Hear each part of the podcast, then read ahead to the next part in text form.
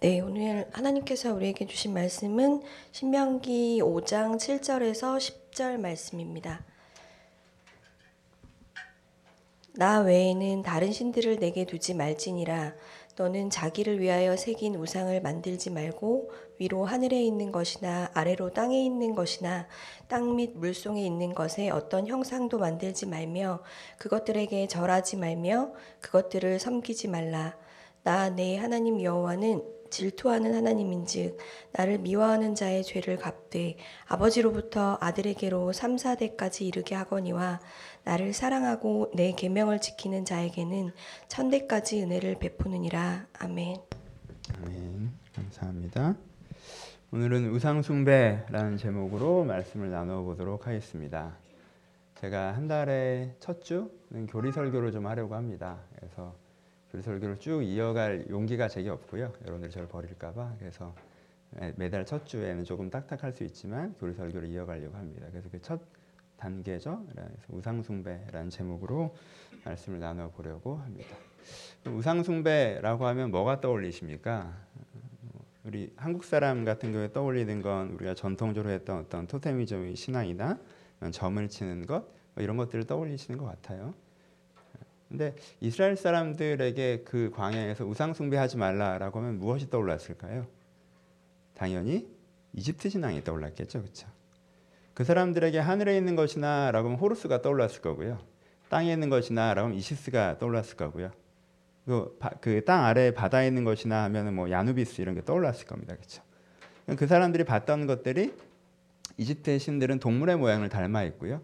그 그림을 그리거나 형상을 만들어 세워놔서 숭상했고 그 중에 하늘에 있었던 것도 있었고 땅 위에 있는 것도 있었고 땅 아래 있는 것도 있었잖아요. 그러니까 그 설명을 딱 들었을 때 이 이스라엘 사람들이 딱 떠오르는 건 이집트 신앙입니다. 그러니까 우상 숭배를 이해하려면 뭘 조금 알아야 되냐면요. 이집트 신앙을 좀 이해하셔야 됩니다. 이집트 신앙은 어떤 신앙입니까? 좀 무슨 세계사 시간 같겠지만 신화의 신앙입니다. 그렇죠? 이집트, 가난, 그리스, 로마는 사실 같은 종교로 봐도 되실 정도로 교리적으로는 똑같습니다. 거기는 신화의 내용과 이야기의 제목들이 좀 다른 것이지 이 네 가지 종교, 그러니까 성경이 형성됐던 모든 시대죠. 이집트, 가나안, 그렇죠? 그리스, 로마 이게 형, 성경이 창세부터 계시록까지 성경됐, 성성됐던 모든 시대에 그들이 말했던 우상 숭배와 이방 종교는 사실은 같은 종교라고 보셔도 무방할 정도로 한 교류의 흐름 속에 있다라는 거예요. 그럼 이 신화의 종교는 어떤 종교죠? 이야기의 종교입니다. 신화는 이야기죠. 어떤 이야기? 신들의 이야기죠. 신들의 이야기. 신들의 이야기라는 게 무슨 뜻이죠? 여러 신들이 있는데 그 신들이 서로 갈등해. 근데 그 갈등에 우연한 결과로 현재가 만들어진 거야. 이게 신들의 이야기죠. 그렇죠? 여러 신들이 있어.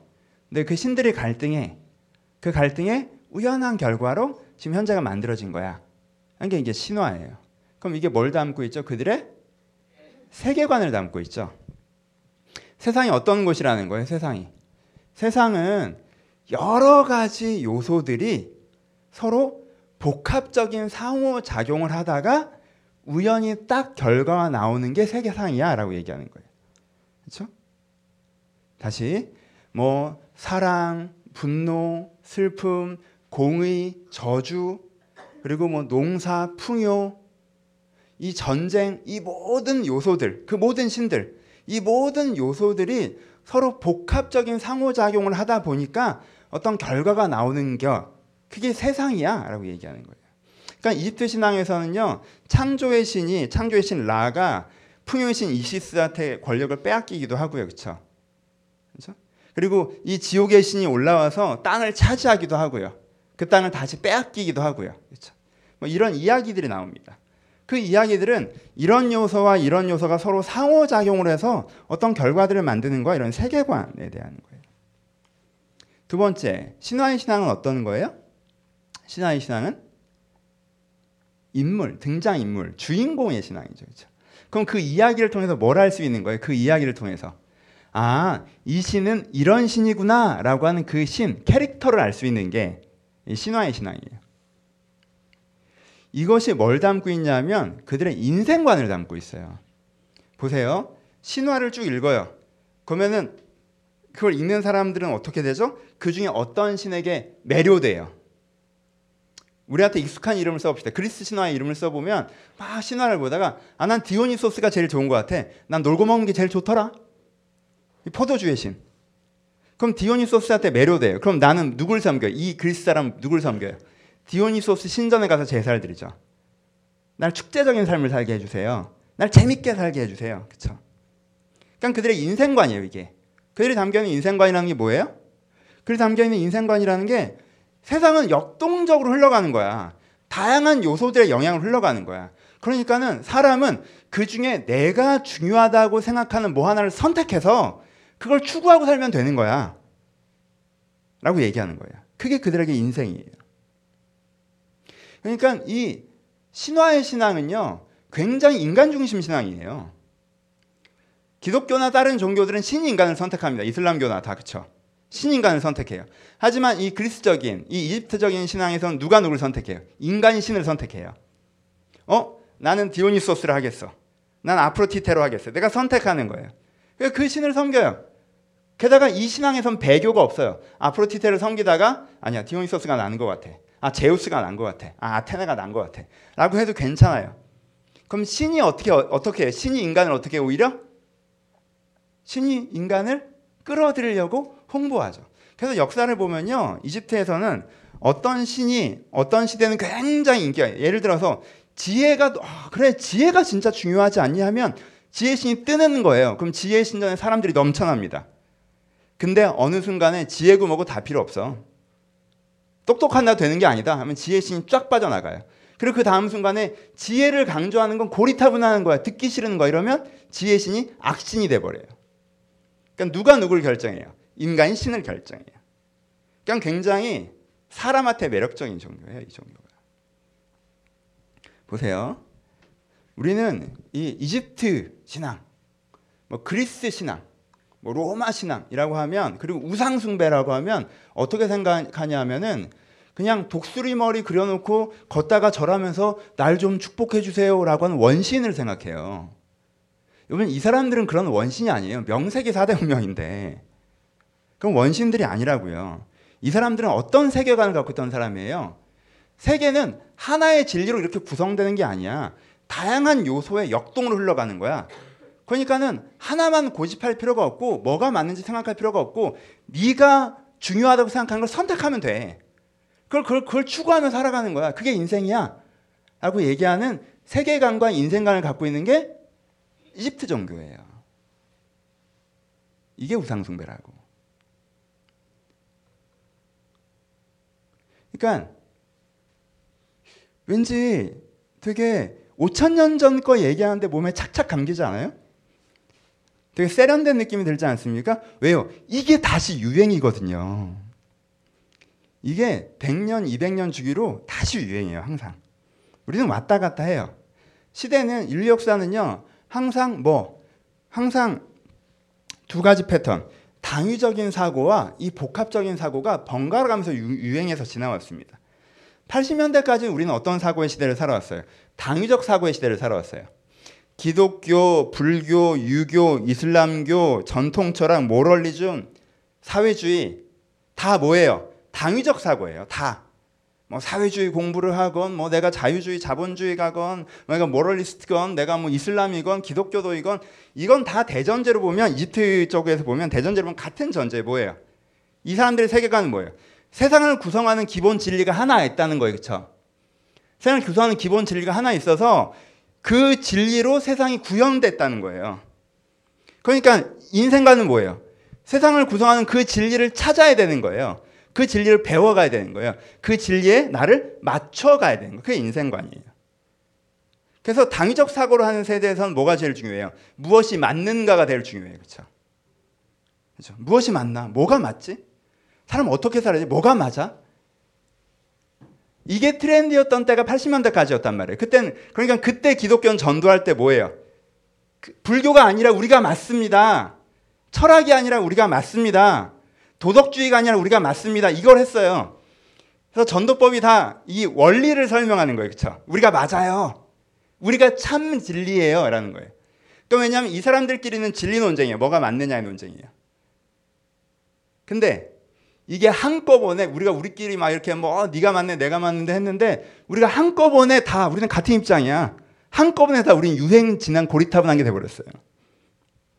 종교건 철학이건 공산주의건 사회주의건 모럴리스트건 다상 우리끼리 뭐 서로 다르다고 했는데 우린 다 철진한 게 됐어요. 왜요? 요즘에 누가 맞는지 뭐가 맞는지 물어봐요? 안 물어봐요. 요즘은 뭘 원하냐고 물어봐요. 넌 뭘 원해? 네 인생에서 중요한 게 뭐야? 네 마음을 들여다봐. 거기 답이 있어. 뭐가 좋아 너는? 뭐 할 때 가장 기쁘니? 언제 제일 떨려? 뭐에 대한 열망을 느껴? 그걸 추구해. 그게 인생이야. 인생엔 정답이 없는 거야. 인생에 정답이 왜 없습니까? 인생에 정답이 없는 거야. 네가 결정하는 게 곧 정답이야. 다시 요즘에 유행이에요. 그냥 뭐 원래 유행 왔다 갔다 하는 거니까. 근데 그건 좀 웃긴 것 같아요. 이게 되게 새 거인 줄 아는 거. 이거 되게 오래된 건데. 한 걸음 더 나가서 가끔은 이게 자기가 생각해냈다고 하는 분들도 있어요. 하, 인생은 이런 것 같아요. 깜짝이야. 그 7천 년부터 얘기하던 건데. 네가 생각하는 것처럼 말을 하네? 어, 이거 저작권 있으면 표절인데. 여러분들 왜 그렇게 생각하는 줄 알아요? 요즘에 그게 유행이에요. 90년대부터.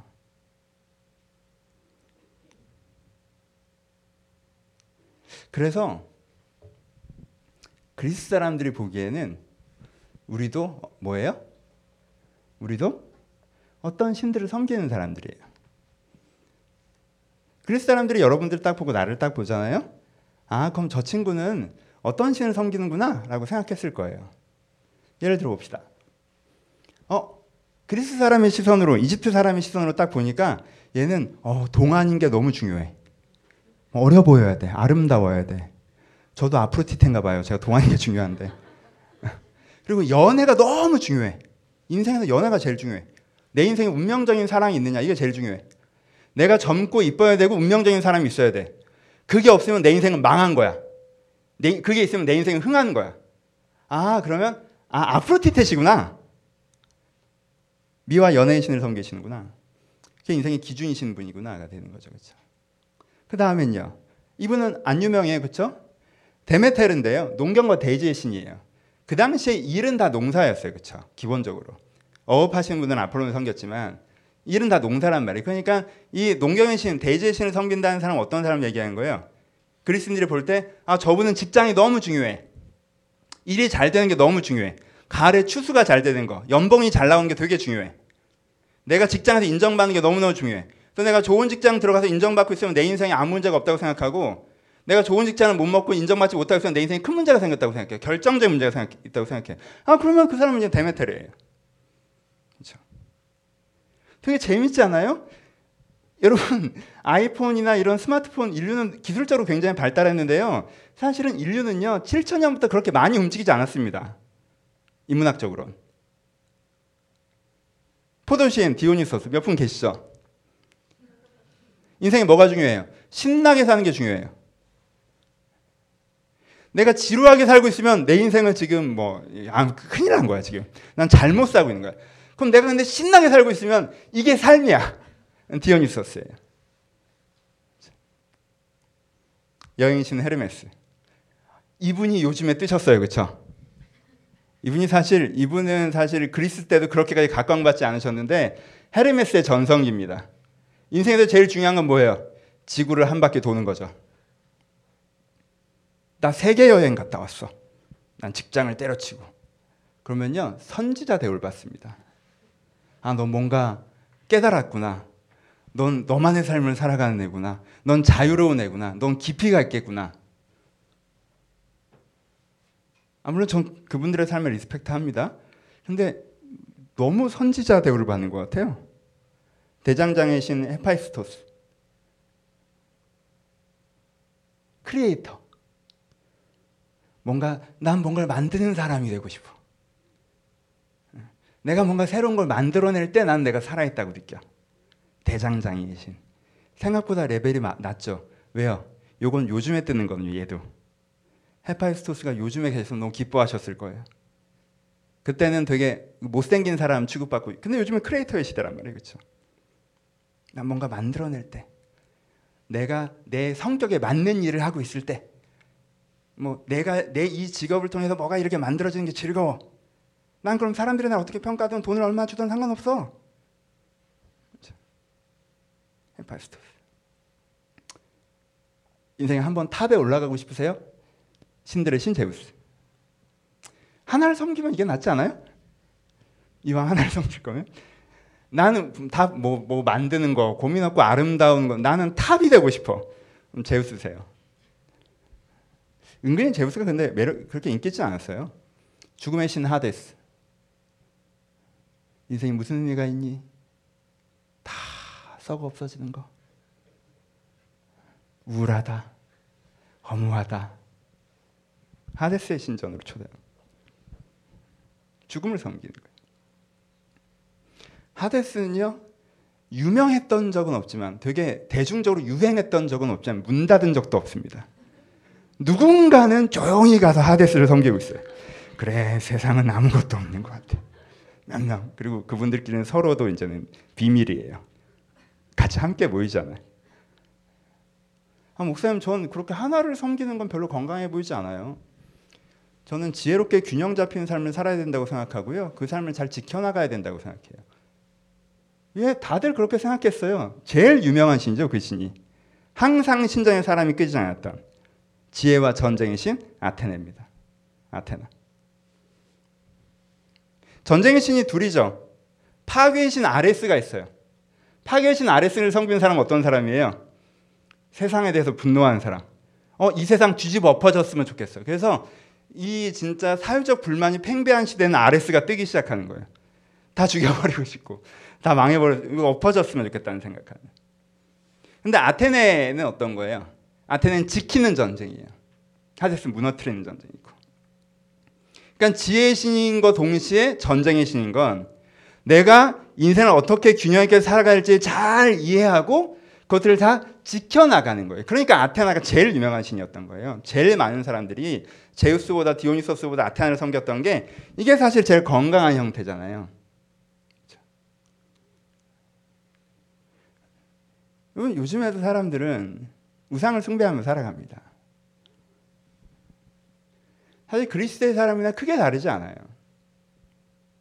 다른 거라고 하면 그 사람들은 그래도 옛날 사람들이어서 그 신이 실제한다고 생각하고 그 신이 그런 축복을 준다고 믿었죠. 그 부분에만 차이가 있죠. 이거는 근데 내가 매장에 직접 가서 물건을 구매하느냐, 아니면 내가 스마트폰을 그걸 어플로 시켜서 내가 직배송을 받냐 그 차이죠. 같은 컨텐츠를 내가 거기서 받을 수 있다고 생각하느냐, 그냥 여기서 받으면 된다고 생각하냐만 차이지 본질적으로는 차이가 없어요, 사실. 이게 우상숭배예요. 그러니까 여러분들이 깨달으셔야 되는 건요. 맨 처음 깨달으셔야 되는 건 우상숭배가 생각보다 나쁜 게 아니라는 걸 먼저 아셔야 돼요. 여러분 이게 나빠요? 이걸 먼저 하셔야 돼요. 기독교에서는요, 지금도 나 내가 간단 몇 번 느꼈다. 우상숭배입니다. 내가 이렇게 얘기했더니 분위기가 살짝 싸늘해지는 걸 내가 느꼈어. 뭔가 되게 정죄받는 기분이고 뭔가 난 되게 나쁜 놈인 것 같고 그렇죠? 그렇죠? 그래서 우상숭배가 되게 독한 말처럼 막 누가 너한테 넌 우상숭배자다 그럼 어, 어 나를 완전 무슨 쓰레기야 이렇게 얘기한 것처럼 우리한테는 우상숭배에 대한 어떤 생각이 있냐면요 우상숭배가 굉장히 퇴폐적이거나 타인에 대해서 적대적이거나 비상식적인 것처럼 생각해요. 그러니까 아주 특별한 종류의 악인 것처럼 착각한단 말이에요. 근데 그렇지 않아요. 우상숭배는 그보다 훨씬 일반적인 모양을 갖고 있어요. 그러니까 우상숭배는요, 음, 그렇게까지 나쁜 게 아니에요. 이 톤을 잘 이해하세요. 우상숭배를 너무 나쁜 걸로 생각하는 사람은 오히려 우상숭배 매여서 삽니다. 우상숭배는 그렇게까지 나쁜 게 아니에요. 하나님이 없는 사람들이 살아가는 자연스러움의 삶의 방식이 우상숭배예요. 다시 우상숭배는요 그렇게까지 나쁜 게 아니에요. 하나님 없는 사람이 살아가는 자연스러운 삶의 방식이 우상숭배예요. 그렇죠? 그런데 우상숭배가 왜 나쁩니까? 다시 우상숭배 자체는 안 나빠요. 신나게 재밌게 살려고 한 게 왜 나쁩니까? 그렇죠? 연애하려고 한 게 왜 나빠요? 아름다우려고 한 게 왜 나빠요? 저 어디 가서 동안이라는 소리 많이 듣습니다. 저 나이보다 젊어 보입니다. 아시죠? 맨날 보셔서 그렇지. 그럼 저 그럼 젊어 보려고 제가 노력을 안 하나요? 저 노력합니다, 여러분. 그러면 제가 아프로티테를 숭배하는 우상 숭배자입니까? 네? 그- 그래요. 사실 제가 회개했어요. 제가 여러분들에게 우상숭배를 포기하는 이 무너지는 모습을 보여드릴게요. 제가. 그죠? 포인트를 잘 보세요. 아시겠죠? 우상숭배는요. 그 자체가 나쁜 게 아니에요. 그 자체가. 우상숭배 왜 나빠요? 자리를 차지하기 때문에 나쁜 거예요. 여러분 청소년 오락하는 게 왜 나빠요? 안 나빠요, 여러분. 오락이 왜 나쁩니까? 오락 해보시면요, 거기에 정말 수많은 가르침이 담겨 있습니다. 어, 저희 오락을 저희 아들이 이제 오락을 한 거 옆에서 지켜보면요, 얼마나 아, 이 아이가 여기서 인생을 배우는 걸 느껴요. 정말 배틀그라운드 하면서 정말 4시간씩 이 진짜 반동 잡으려고 총선 연습하는 거 보고 그 4시간 만에 반동을 딱 잡아내고 아, 뭐든 꾸준히 하는 게 제일 중요한 것 같다고 얘기하고요. 그리고 막 인터넷에서 막 이렇게 오락 같이 하면서 사람들이 뭐 이렇게 악한 말 하는 독한 말 하는 사람들 있잖아요. 그건 그 처음에 되게 거리 막 가슴 상해하고 맘 상해하고 그러더니 이제는 아 그런 사람들 어떻게 대해야 되는지 적대적인 사람 이런 사람 거리두기 그러니까 단절화 이런 것도 다 배우고요. 저번에 정말 감동적. 처음에는 아, 나 이걸 잘 못하는 거 너무 우울해하더라고. 난 왜 실력이 안 될지 우울해하다가 어느 날 와서 그랬어요. 아 시간을 들이는 게 제일 중요한 것 같아. 아 그걸 얘가 백만씩 뭐뭐 만 시간의 법칙을 깨달더라고 얘가. 결국 시간을 이길 수 없더라. 그러니까 내가 그 유명한 플레이어들 보니까 정말 만 시간을 했더라. 내가 3천 시간도 하지 않고 내가 내 실력이 없다고 얘기한 게 욕심이었다는 걸 깨달았다. 그래서 애가 시간을 들이기 시작하고 있어요. 이게 왜 나빠요, 여러분? 여러분 나가서 놀이터에서 노는 거나 집에서 게임 뭐 시력에 나쁘다 거짓말하죠. 그럼 스마트폰 보지 마요, 여러분도. 뭐가 나빠요? 그것 때문에 해야 될 걸 못하면 그때부터 나쁜 거예요, 그렇죠? 그러니까 그것 자체가 나쁜 게 아니라 그게 차지하고 있는 자리 때문에 나쁘다고 하는 거예요. 이번 결혼한 다음에도 친구들 다 만나고 다녀요. 뭐 아내이건 남편이건. 그게 왜 나빠요? 여러분 결혼한 다음에 친구들 만나러 가는 게 왜 나쁩니까? 하나도 안 나빠요. 근데 왜 나쁘다고 그래요? 왜 우리 그걸 나쁜 걸로 규정합니까? 시간이 얼마 없는데 그 시간을 아이들이랑 보내지를 않고 친구들이랑 다 쓰면 그걸 갖고 나쁘다고 하는 거죠. 가족에 관심 있는 거야. 너 결혼했는데 왜 이러냐. 이렇게 하는 거란 말이에요. 그렇죠? 그게 왜 나빠요? 괜찮아요. 그러니까 어떤 나쁨은 뭐예요? 그 자체의 나쁨이 아니라 그렇죠? 그 자체의 나쁨이 아니라 그게 차지하고 있는 위치의 나쁨이에요. 왜 그게 다른 것의 자리를 빼앗으니까. 우상숭배가 왜 나빠요? 우상숭배를 하나님께서 왜 하십니까? 하나님께서 우상숭배를 나쁘다고 할 때 핵심 단어는 뭐예요? 질투예요, 질투. 질투는 언제 하는 거예요? 내 걸 빼앗겼을 때 하는 거잖아요. 저거 내 건데 내가 가져야 되는 건데 제가 가졌을 때 질투를 하는 거란 말이에요. 그렇죠? 하나님께서 질투하신 하나님이라고 얘기해요. 왜요? 우상숭배. 여러분, 내 삶의 기준이 이미 잡혀 있어요. 그게 디오니소스이건 아프로티테이건 잡혀 있어요. 그게 하데스이건 잡혀 있단 말이에요. 그럼 뭐가 안 들어와요? 하나님의 기준을 배울 수가 없죠. 내 삶의 목표가 이미 잡혀 있어요. 난 이런 식으로 살고 싶어. 나는 헤르메스이고 싶어. 난 뭐 디오니소스이고 싶어. 난 아프로티테이고 싶어. 난 이미 내 삶의 방식이 다 잡혀 있어요. 그러면 하나님의 방식이 이 사람에 들어올 수가 없죠. 우상숭배의 간단한 문제는 이거예요. 이 우상숭배가 누구의 자리를 빼앗아요? 하나님의 자리를 빼앗는단 말이에요. 그래서 우상숭배에 있으면 여러분들 그리스 신화적인 삶을 살고 있으면 여러분들이 신화적 인생관에 사로잡혀 있으면 어떻게 하는 줄 알아요? 우리의 우상으로 하나님을 평가해요. 하나님이 나의 우상에게 면접봐야 되는 상황이 온다고. 내가 아프로티트예요. 그럼 하나님을 믿으려고 해요. 그럼 하나님 와요. 그럼 뭐라고 면접봐요? 하나님, 제가 이제 하나님 계신 건 알겠는데, 근데 저를 왜 이 얼굴로 태어나게 하신 거예요? 그걸 해명하셔야 그 다음 얘기를 제가 하겠습니다. 날 이렇게 태어나게 하고 날 사랑한다고 할 수 있어? 아니 지금 내가 아니 내가 지금 몇 년째 연애가 안 되는데 날 사랑한다고 할 수 있어? 내 인생을 인도한다고 할 수 있어? 이걸 해명하기 전엔 당신 나의 신일 수 없습니다. 이렇게 된단 말이에요. 일이 그렇게 흘러가요. 내가 대시의 신을 믿어요. 난 직장이 제일 중요해요. 하나님을 소개받았어요. 하나님, 하나님이 살아계시고 나를 인도하세요? 근데 나한테 이, 이 직장을 줬어. 근데 나한테 이 연봉을 줬어. 나를 인도하는데 이걸 해명하기 전에는 내가 당신을 못 믿을 수가 없어. 내가 전쟁의 신 아레스를 믿어요. 세상은 그지 갖고 다 망해야 될 것 같아. 근데 세상이 안 망했어. 그럼 하나님 오시면 일단 앉아봐요. 왜 이렇게 놔두는 건데?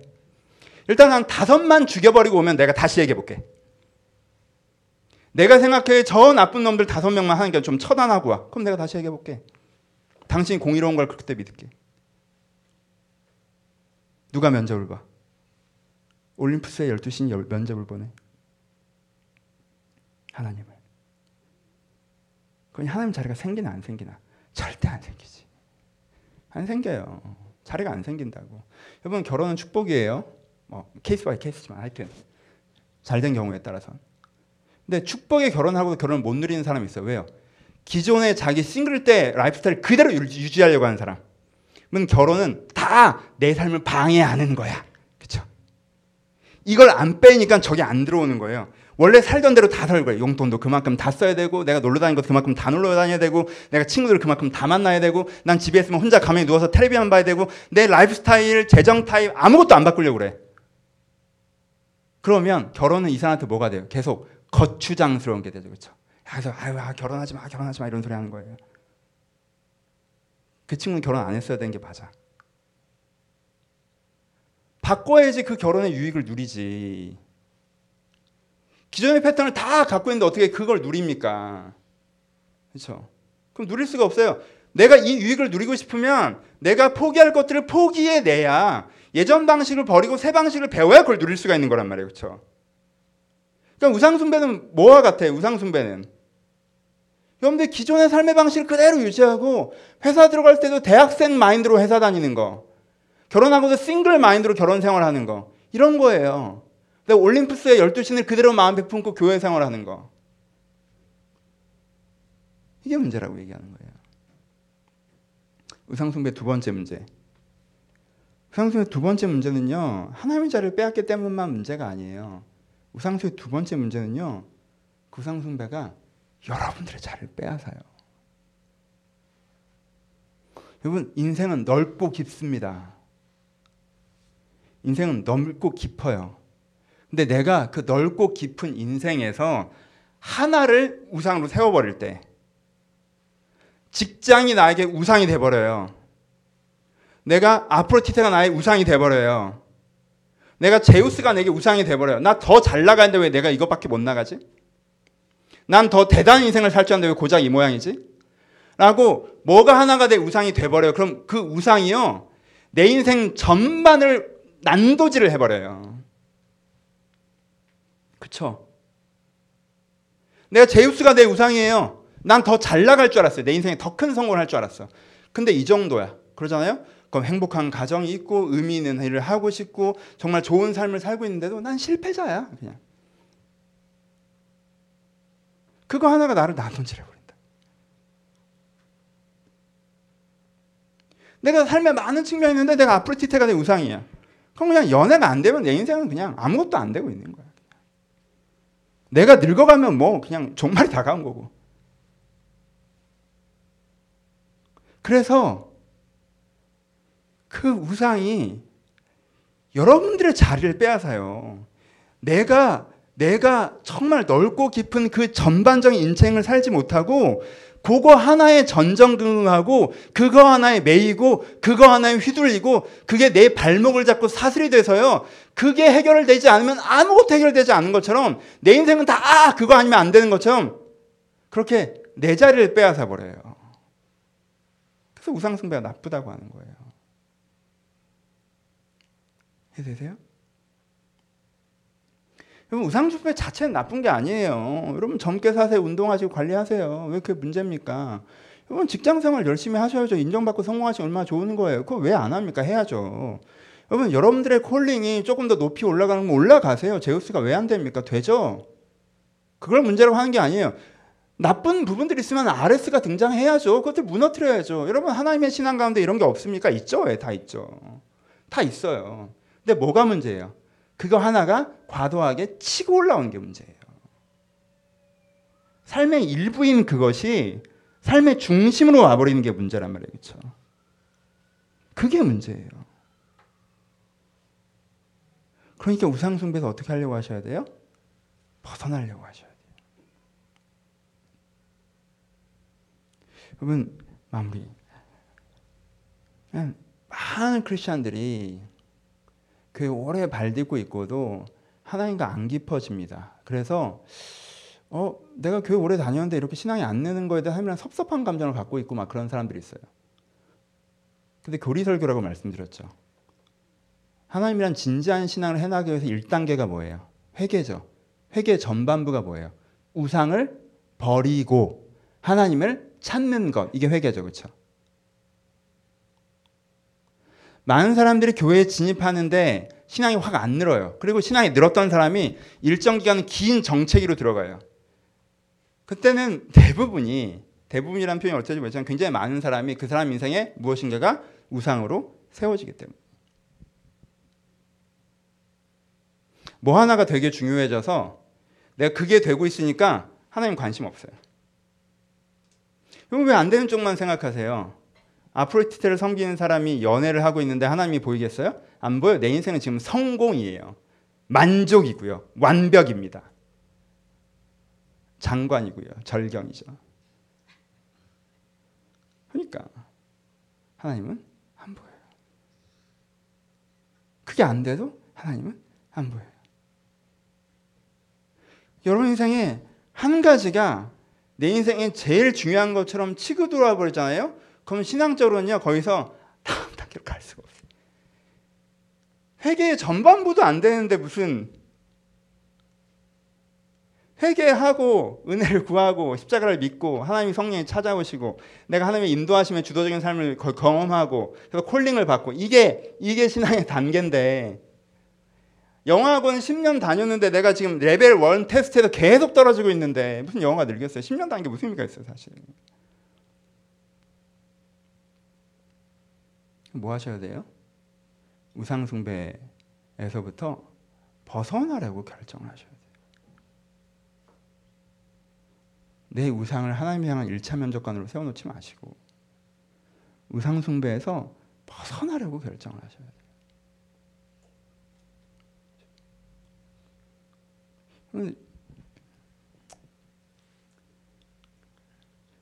이건 좀 다른 일일 수도 있는데 아까 얘기 좀 반복을 다시 하면 오해하는 게 이거예요. 1단계라고 하니까 자꾸 아, 우상숭배 내가 다 때려치고 아니에요. 우리는 살아가는 모든 순간에서 우상숭배 레벨을 낮춰가는 과정을 하는 거예요. 우상숭배를 완전히 철폐하는 건 굉장히 어려운 일이에요. 그렇죠? 언제든지 가운데 쪽으로 치고 들어올 수 있단 말이에요. 그리고 치고 들어오고. 그러니까 우상숭배는 우상숭배라는 제목은요. 이웃을 사랑하라는 제목처럼 내가 뭐 십계명에 있는 다른 제목들은 안식일을 지키라는 제목처럼 내가 지속적으로 내 삶에서 계속 이렇게 해나가야 되는 부분이에요.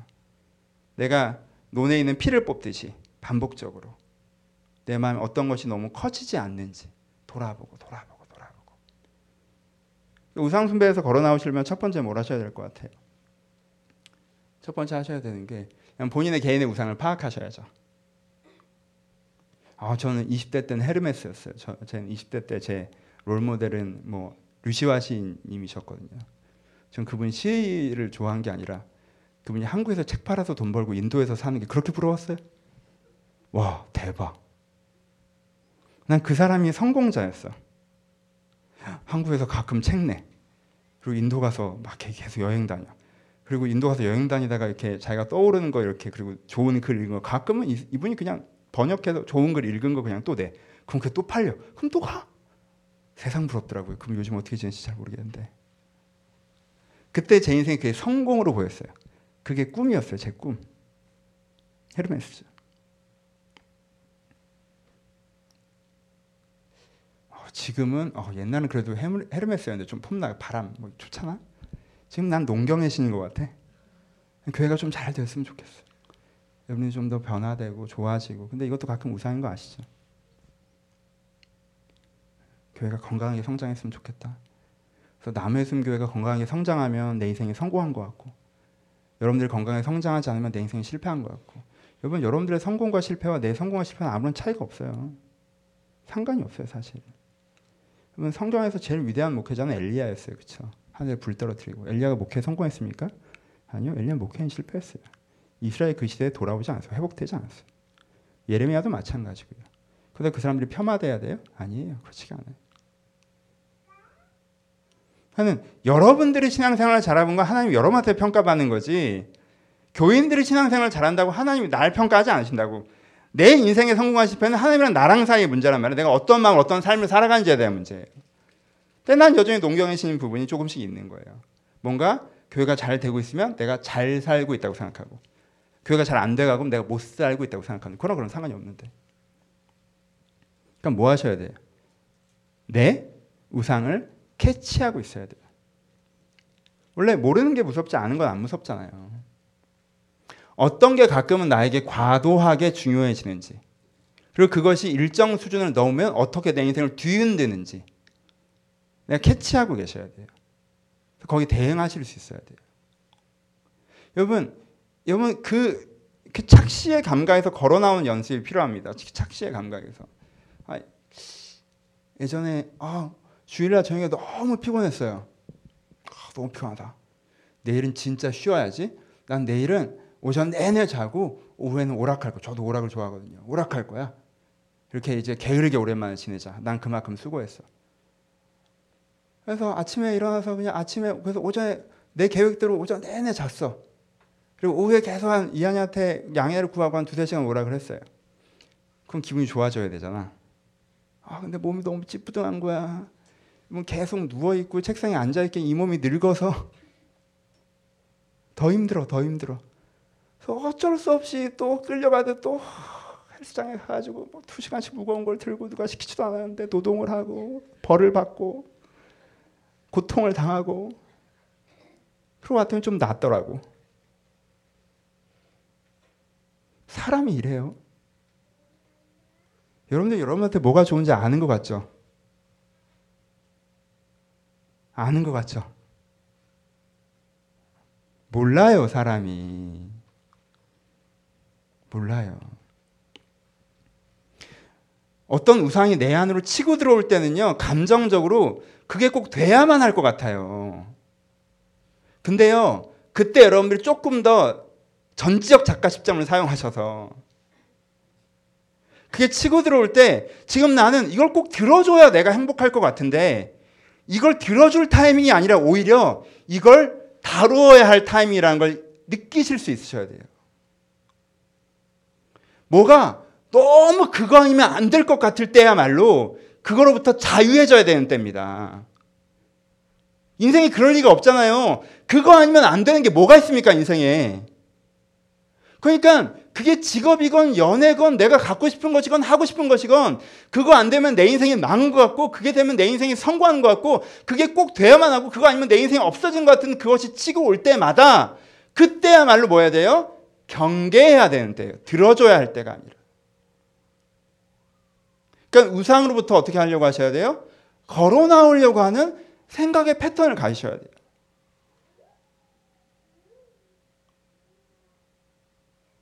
두 번째. 그 다음에 뭐 하셔야 돼요? 오늘은 이 문장인데 그러지 않아도 괜찮다. 그렇지 않아도 괜찮다. 여러분 이게 우상숭배에서 자유해지는 코어 문장입니다. 핵심 문장이에요. 우상숭배에서 걸어나오는 첫 문장이에요 이게. 여러분 그 용어에 익숙하지도 않으셔서 무릎 하나님 제가 제 안에 바알이 있습니다. 내 바알의 신상을 내가 기도원처럼 끊어내게 하시고 잘 안 돼. 잘 안 돼. 하나님 제가 이런 우상을 잘 안 돼 그렇게. 너무 그렇게 뭐 자기 공격적인 기도를 너무 하지 마시고 뭐 그것도 필요하겠지만 첫 문장은 이렇게 생각. 첫 문장은 첫 문장은 그렇지 않아도 괜찮다. 그게 뭐든 그렇지 않으면 안 될 것처럼 느껴지는 게 찾아올 때 여러분들이 천천히 이렇게 되뇌이세요. 그렇지 않아도 괜찮다. 내 인생에 그렇지 않으면 안 되는 건 신앙밖에 없어요. 그렇지 않아도 괜찮아. 그렇지 않아도 괜찮아. 내가 뭐이 일이 꼭 이렇게 안 되면 뭐내 인, 아니에요. 그렇지 않아요. 나는 그보다 더 내 인생 그보다 더 커요. 그 직장 아니어도 괜찮아요. 아, 나이 사람이 그 사람 아니어도 괜찮아. 내가 이 일이 이렇게 안 되면 그게 여러분 인생을 그렇게 하지 않아요. 그러지 않아도 괜찮아요. 여러분 인생 그보다 훨씬 더 커요. 넓어요. 깊어요. 그러니까 여러분 인생을 전체를 쥐고 흔드는 게 아니에요. 여러분 너무 우리는 어릴 때 그렇지 않으면 안 된다라는 얘기를 많이 들었어요. 중고등학교 때 성적 떨어지면 안 되고 대학 못 가면 안 되고. 근데 지금 여러분들 주위를 둘러보십시오. 여러분들의 대학과 여러분들의 삶이 어느 정도 상관관계인지 큰 차이가 없잖아. 좋은 대학 나오는 다잘 살고 있고 좋은 대학 못 나오면 다 못 살고 있- 아니잖아. 이걸 가르쳐 줬어야지 그때. 그렇지 않아도 괜찮아요. 꼭 그게 그런 게 아니었다고. 근데 우리는 너무 그렇지 않으면 안 된다고 배워왔어요. 공부할 때, 대학 가서도 어? 어느 직장 안 들어가면 안 되고, 결혼도 어떻게 하지 않으면 안 되고, 집도 어느 정도 사지 않으면 안 되고, 노후도 어느 정도 내가 해놓지 않으면 안 되고, 계속 그렇지 않으면 안 된다는 얘기를 들어왔는데 아니에요. 그렇지 않아도 괜찮아요. 그럼 여러분들을 깊게 묻고 있는 그렇지 않으면 안 된다고 느껴지는 것에 대해서 그렇게 깊게 들어올 때 잠깐 멈춰서 되뇌이세요. 그렇지 않아도 괜찮다고. 꼭 그렇게 되지 않아도. 하나님 제가 제 인생 이거보다 넓고 깊은 걸 믿습니다. 이거 아니면 뭐가 엄청나게 어떻게 된 것처럼 이게 무엇인가 하나를 날 매, 매고 있다면 이게 그것이 뭐든 내가 사슬이라고 고백합니다. 그래서 좀 더 걸어나오게 하여 주시옵소서. 저는 이게 여러분들의 기도의 첫 문장이어야 된다고 생각합니다. 그 다음에 세 번째 여러분 빈 공간은 지키기가 어려워요. 그렇죠? 진공 상태를 유지하는 건 어려워요. 거기에 뭘 채우면 하나님을 채우면 그렇죠? 내가 막 이게 제일 중요해 보이는데 막 그 중요해 보이는 걸 아 이거 안 중요해 그 덜 중요해 막 이렇게만 하는 게 아니라 그걸 하나님 하나님을 좀 채우려고 하시는 게 필요. 나 인생에 아 그럼 내가 요즘에 뭘 중요하게 생각해야 되지? 내가 뭘 바라보고 살아가야 되지? 지금 이 시기가 나한테 하나님 앞에서 어떤 시기일까? 내가 아예 view를 바꿔서 하나님의 시선에서 내 현재를 다시 보는 거. 그럼 아, 이 시기가 나한테 이렇게 살아가야 하는 시기이구나. 하고 느끼고 깨닫는 과정. 그래서 내가 그거에 신경 쓰고 살아가는 거. 그게 세 번째겠죠. 그렇죠? 그럼 이게 필요해요.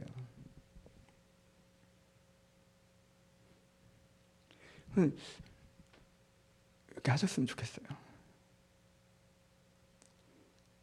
진짜 그렇지 않아도 괜찮은데 안 믿기나 보다. 여러분 뭐 하나에 되게 이거 아니면 안 된다고 매여 있는 사람이 그걸 더 잘할까요? 1년 보면 그걸 더 잘하죠. 근데 이게 그렇지 않아도 괜찮다는 걸 알고 있고 이거 말고 다른 아홉 가지를 갖고 있는 사람이 10년 보면 그걸 훨씬 더 잘합니다. 그렇죠? 이거 아니면 안 돼서 막 목매고 있는 사람이랑 아 이것도 해결을 하긴 해야 되는데 계속 나머지 아홉 개 내 인생을 살아내고 있던 사람이랑 10년 뒤에는요 두 번째 사람이 훨씬 더 이걸 잘 풀어가고 있어요. 목매는 사람이 더 안 되는 경우 훨씬 더 많아요. 너무 그렇지 않아도 괜찮다고 했더니 그럼 안 되는 거냐는 눈빛으로 나를 바라보셔 요 얘기를 하는 거야. 그래서 중간에 끊고 안 된다는 얘기를 하는 건 아니에요, 꼭 맞죠? 근데요 그거 안 돼도 여러분 인생 괜찮아요. 아셨으면 좋겠어요. 그리고 그거 안 돼도 내 인생 하나님께서 뭘 주시는지 찾으셨으면 좋겠어요. 하나님이 여러분들을 빈손으로 광야에서 비참하게 그렇게 하지 않으세요. 그러니까 이거 아니면 안 된다고 막 그거 붙잡고 그러지 마시고 하나님 앞에서 하나님께서 채우시는 게 뭔지 찾으셨으면 좋겠어요. 그럴 때 우리가 하나님께 좀 더 깊이 다가갈 수 있다고 생각합니다. 말씀 마무리합시다. 여러분, 음, 성경도 이야기로 되어 있습니다. 성경의 이야기는 어떤 이야기입니까? 하나님이 자기를 사랑하는 자기가 사랑하는 사람을 찾아오시는 이야기예요. 그렇죠? 하나님이 자기가 사랑하는 사람을 찾아오시는 이야기. 그 이야기 속에서 나를 발견하는 사람은 아, 내가 하나님을 모르고 살았고 나에게 하나님이라는 선물이 있고 이 하나님과 함께 내 인생을 다시 한번 갖고 가고 싶다라고 할 수 있겠죠, 그렇죠? 그럼 우리한테는 정말 믿음의 선택이 남아있다는 걸 알 수 있어요. 여러분, 어떤 이야기 속에서 나를 발견하고 계십니까? 내가 올림푸스의 신들의 이야기에서 나를 발견해서 뭐가 맞는지 세상이 어떻게 돌아가는지 난 관심 없고 나는 이게 중요한 것 같으니까 내 인생에 난 어떻게든 그걸 이루며 살아갈 거야 라고 올림푸스의 신들의 이야기에서 나를 발견하고 있는지 아니면 어, 하나님이 정말 나를 사랑하시고 인도하시는구나. 내가 그 하나님 없이 살아왔구나 내가 그 하나님과 같이 살아가고 싶다 이렇게 history 하나님의 이야기 가스펠 하나님의 이야기 속에서 내가 나를 발견하고 있습니까? 그 예수 그리스도의 시대에 전파됐던 복음은 많은 사람들이 올림푸스의 이야기 속에서 자기를 발견하고 있을 때 내가 너희 가운데 새로운 이야기를 들려주마. 그거는 한 하나님, 아버지 하나님의 이야기이다. 이 이야기 속에서 너희가 너희를 발견해야 한다. 라는 것이었습니다. 그 당시의 복음은 이야기와 이야기의 싸움이었습니다. 철학과 철학의 싸움이기보다. 여러분들 결정하셔야 돼요. 어떤 이야기 속에서 내가 나를 찾고 있는지. 그 그리스와 이집트와 로마와 가나안의 이야기에서 나를 발견하기를 멈추시고 하나님의 이야기 속에서 내가 나를 발견하시려고 하신다면 하나님께 분명 여러분들을 찾아오셔서 염을 향한 사랑과 인도하심과 공급하심을 보이실 것입니다. 내가 내 우상으로 하나님을 면접 보기를 멈추고 하나님의 이야기에 귀 기울이기 시작한다면 내가 중요하게 생각하는 것들과 다르지만 하나님께서 채워나가시는 내 인생을 만나게 될 것입니다. 이 하나님 앞에 초대받으시기를 하나님의 이름으로 축원합니다. 같이 기도하시겠습니다.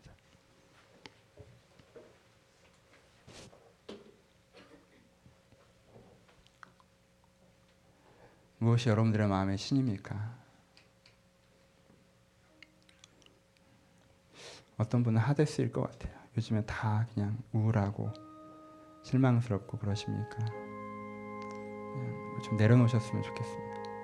하나님, 제가 제 우상을 좀 내려놓길 바랍니다. 내가 이거 아니면 안 된다. 이게 안 되기 때문에 내 인생이 다 안 되는 것처럼 일단 그 마음 먼저 내려놓읍시다. 그거 아니어도 괜찮으니까.